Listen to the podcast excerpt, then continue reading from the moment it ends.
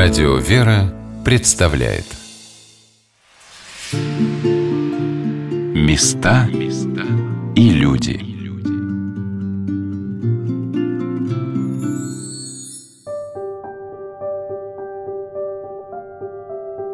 Как складывается история того или иного православного прихода, храма, монастыря? Приобщаясь к его жизни, каждый человек дарует ей что-то неповторимое, удивительное, интересное – но становясь его частью, он и вовне несет что-то особенное, свойственное именно этому месту. Здравствуйте, дорогие друзья! У микрофона Анна Шалыгина. Сегодня мне хотелось бы вам рассказать о моем путешествии в Саратовский Свято-Алексеевский женский монастырь, которое началось для меня со встречи с детьми.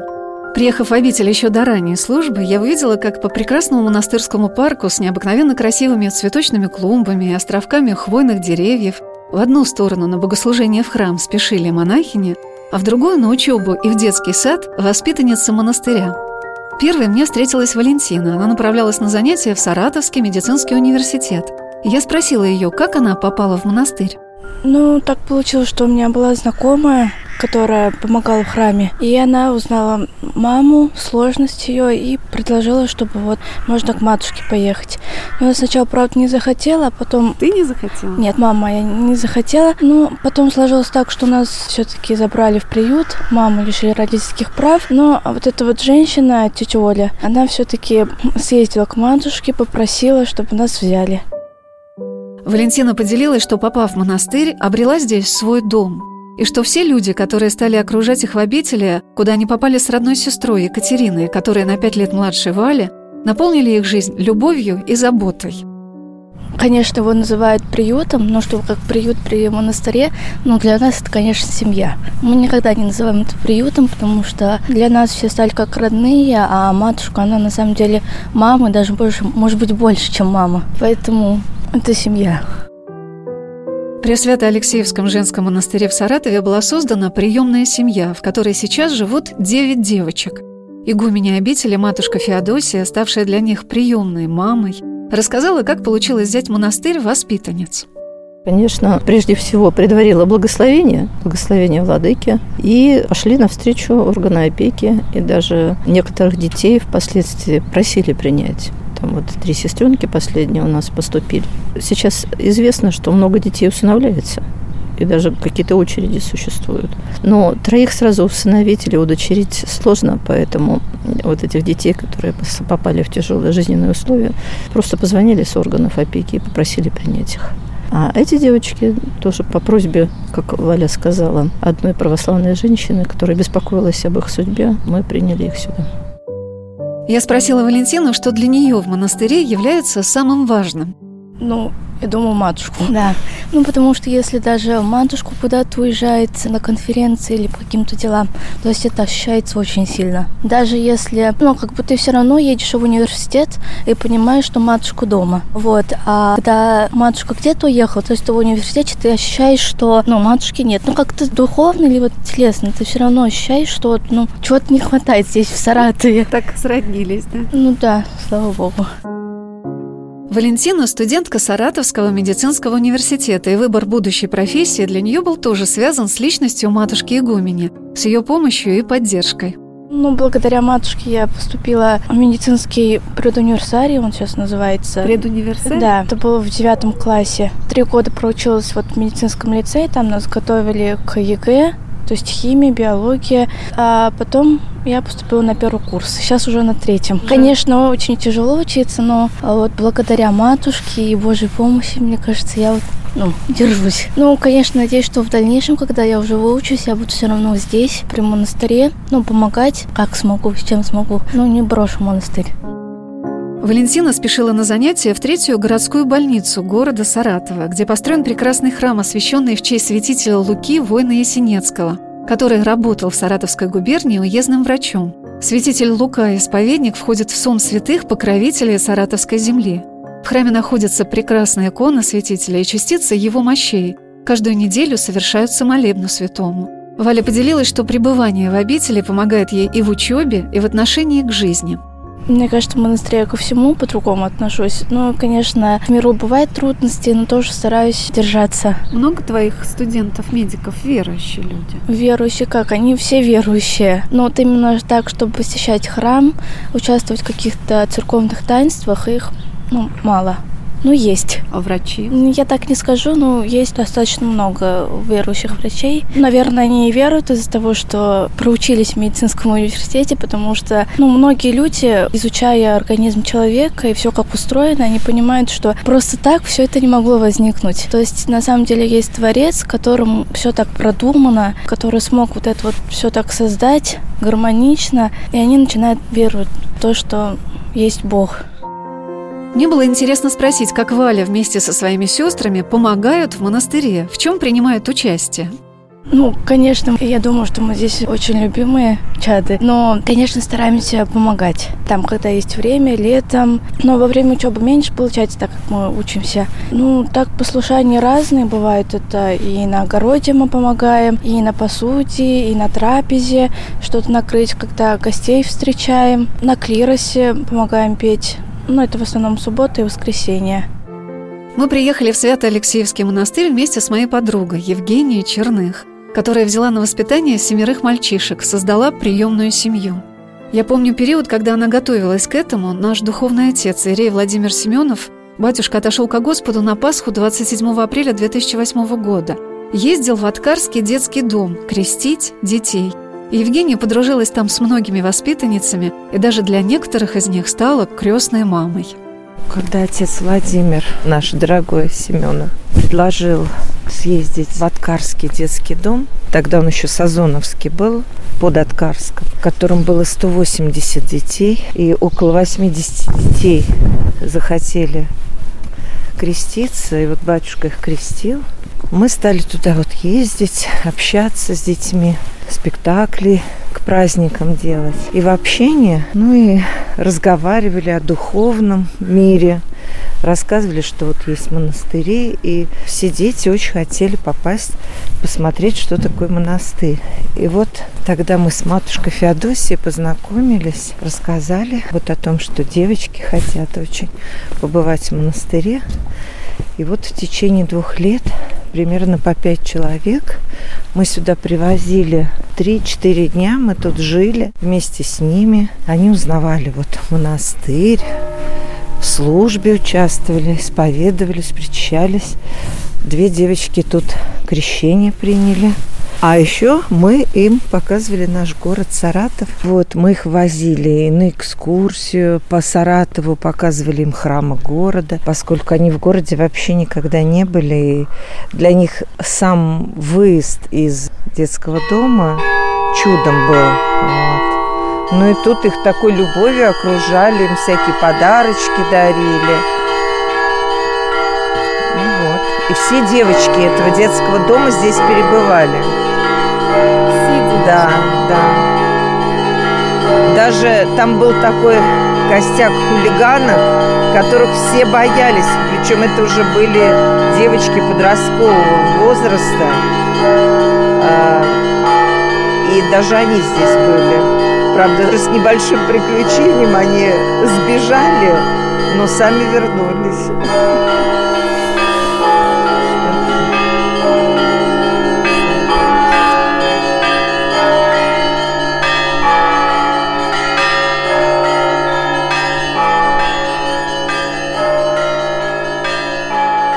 Отправились с Евгенией на службу в храм, но перед этим встретились с группой воспитанниц, которые брали благословение у матушки перед поездкой в город на учебу и в детский сад.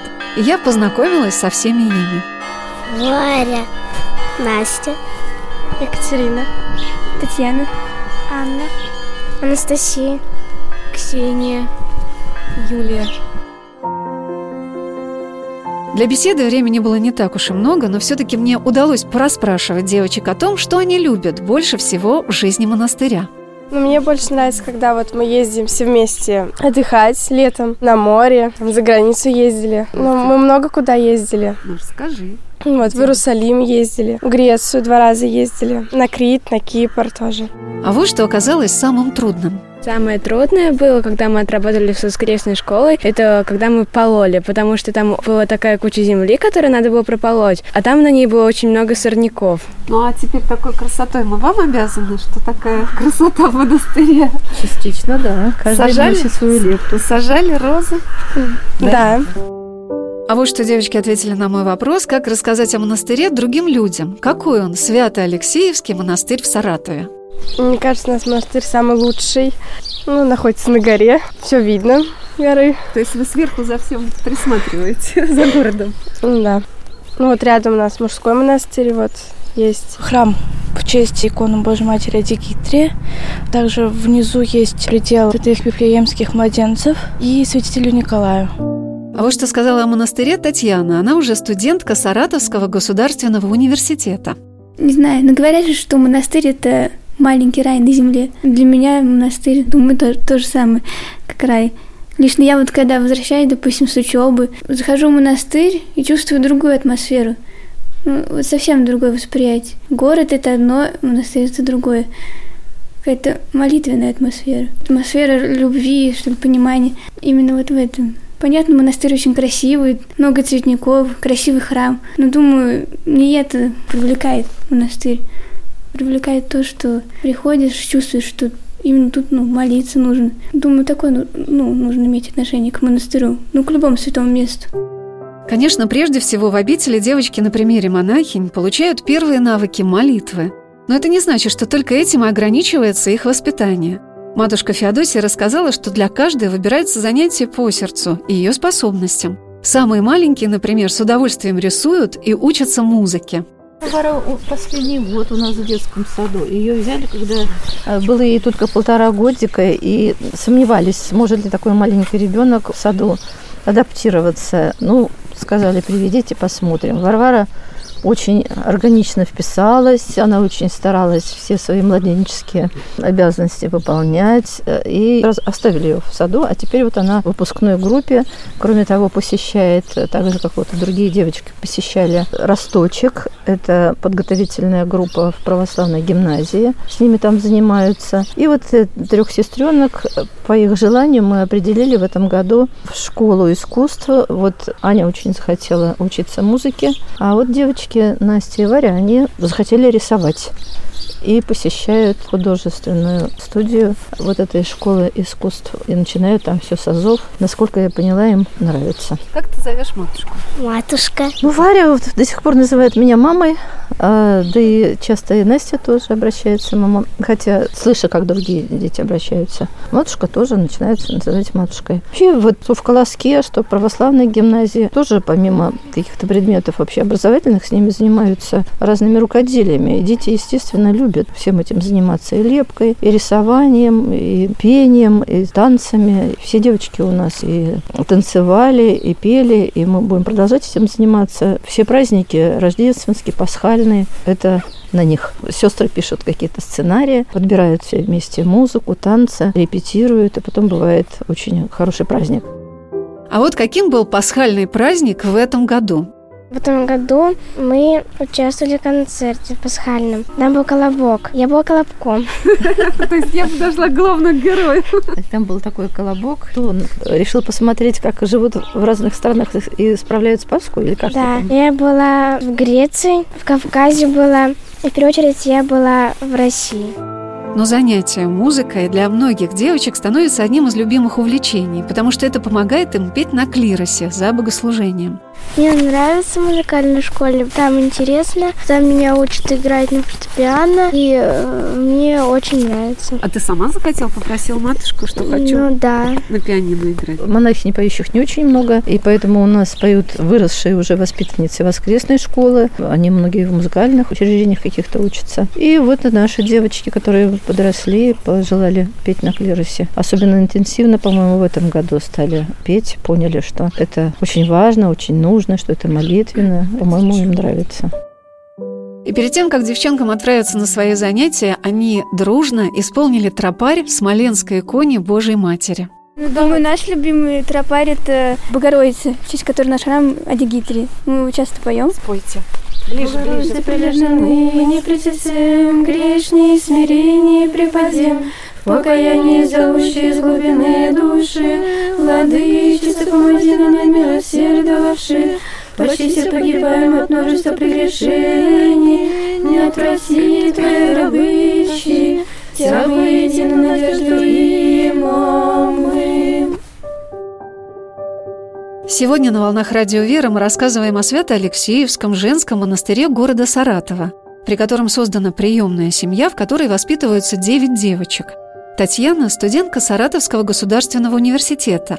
Она рассказала о том, что когда она приезжала в обитель, еще пребывая в Сазоновском детском доме, ей запомнилась ее первая исповедь. Помню, была моя первая исповедь здесь. Я, ну, как-то, наверное, поняла, что такое грех, что такое добро и зло, потому что... Батюшка тебе объяснил? Да, мне объясняли. Я помню, вот мать Агриппина, которая была мать Алексея еще, она вот мне помогала, объясняла, что такое грех. Я спрашивала там, врать грех, допустим. И она мне объясняла, да, грех.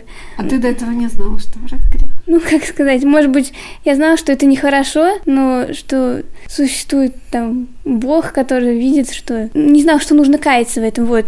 Осознавать свои ошибки, наверное, так. Потом как-то поняла, наверное.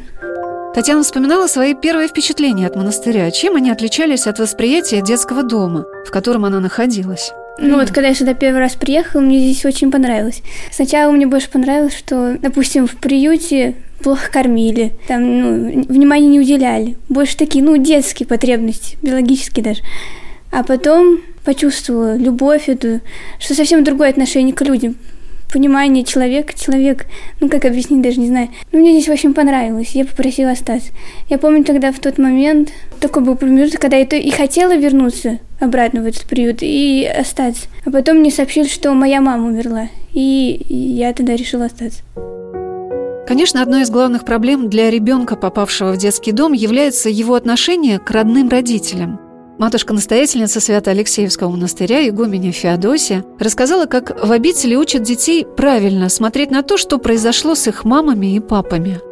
Я не помню до этого какое у меня было отношение, но сейчас я, в принципе, не думаю, что я за что-то там в обиде на свою маму.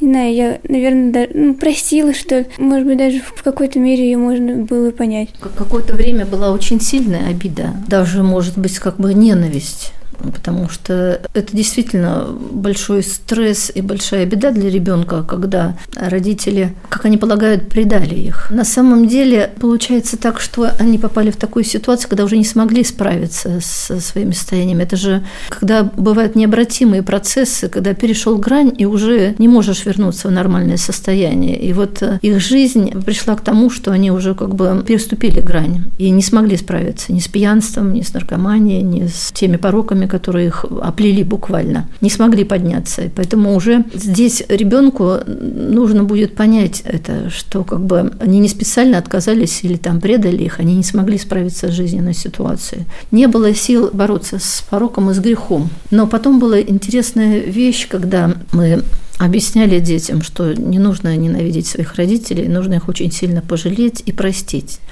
на самом деле. И Таня рассказывала такой сон, ты помнишь, да, Таня? Ты... Мне приснилось, ну, моя мама, она стояла на облаках, она меня спрашивала, ну, как у меня дела. Я сказала, что у меня, ну, все хорошо.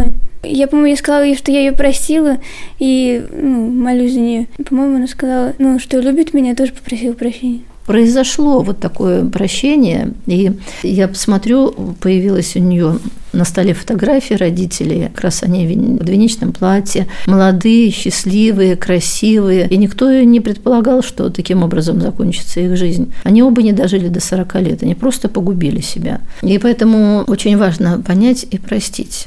Я думаю, что это произошло в душе Таниной, потому что и появилась эта фотография, появилось осознание, появилась молитва за них. И по мере того, как она будет жить, укрепляться, она поймет, что жизнь непростая штука, и что здесь ей в какой-то степени повезло, что ей объяснили, что это не только просто, что такое грех или что это плохо, а что есть возможность избавиться от греха, прекратить его действие, пресечь, развивать в себе добродетели, бороться с грехом. То, что они не знали и то, чего они не смогли сделать.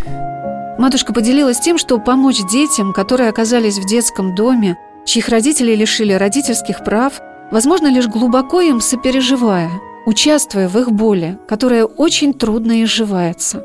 Это дети, я бы сказала, особенные, потому что вот это боль от э, перенесенной трагедии в таком раннем детстве, она, не знаю, возможно ли ее в процессе жизни своей избыть. Такая травма психологическая, то расставание с родителями, от той беспомощности, от той трагедии, которую они пережили. Поэтому ему сложно до сих пор а, открываться, до сих пор сложно раскрыть свой внутренний мир. И мы здесь, благодаря тому, что стараемся участвовать в том, что происходит в их душе, очень осторожно, знать, что и вместе вот сопереживание, преодолевать все трудности, то это как бы, надеюсь, что несколько получается поддерживать их, простить их, вставать на ноги и так далее. Часто спрашивают, а как дальше сложатся их судьбы? Я вот все думаю, мы же жили, не предполагали, что они появятся в нашей жизни. Господь привел на самом деле этот промысел Божий, что промысел Божий и определит их дальнейший жизненный путь. Наша задача в том, чтобы помочь им встать на ноги, получить образование, укрепиться в вере, знать, что они не одни на белом свете, что есть Господь, который на самом деле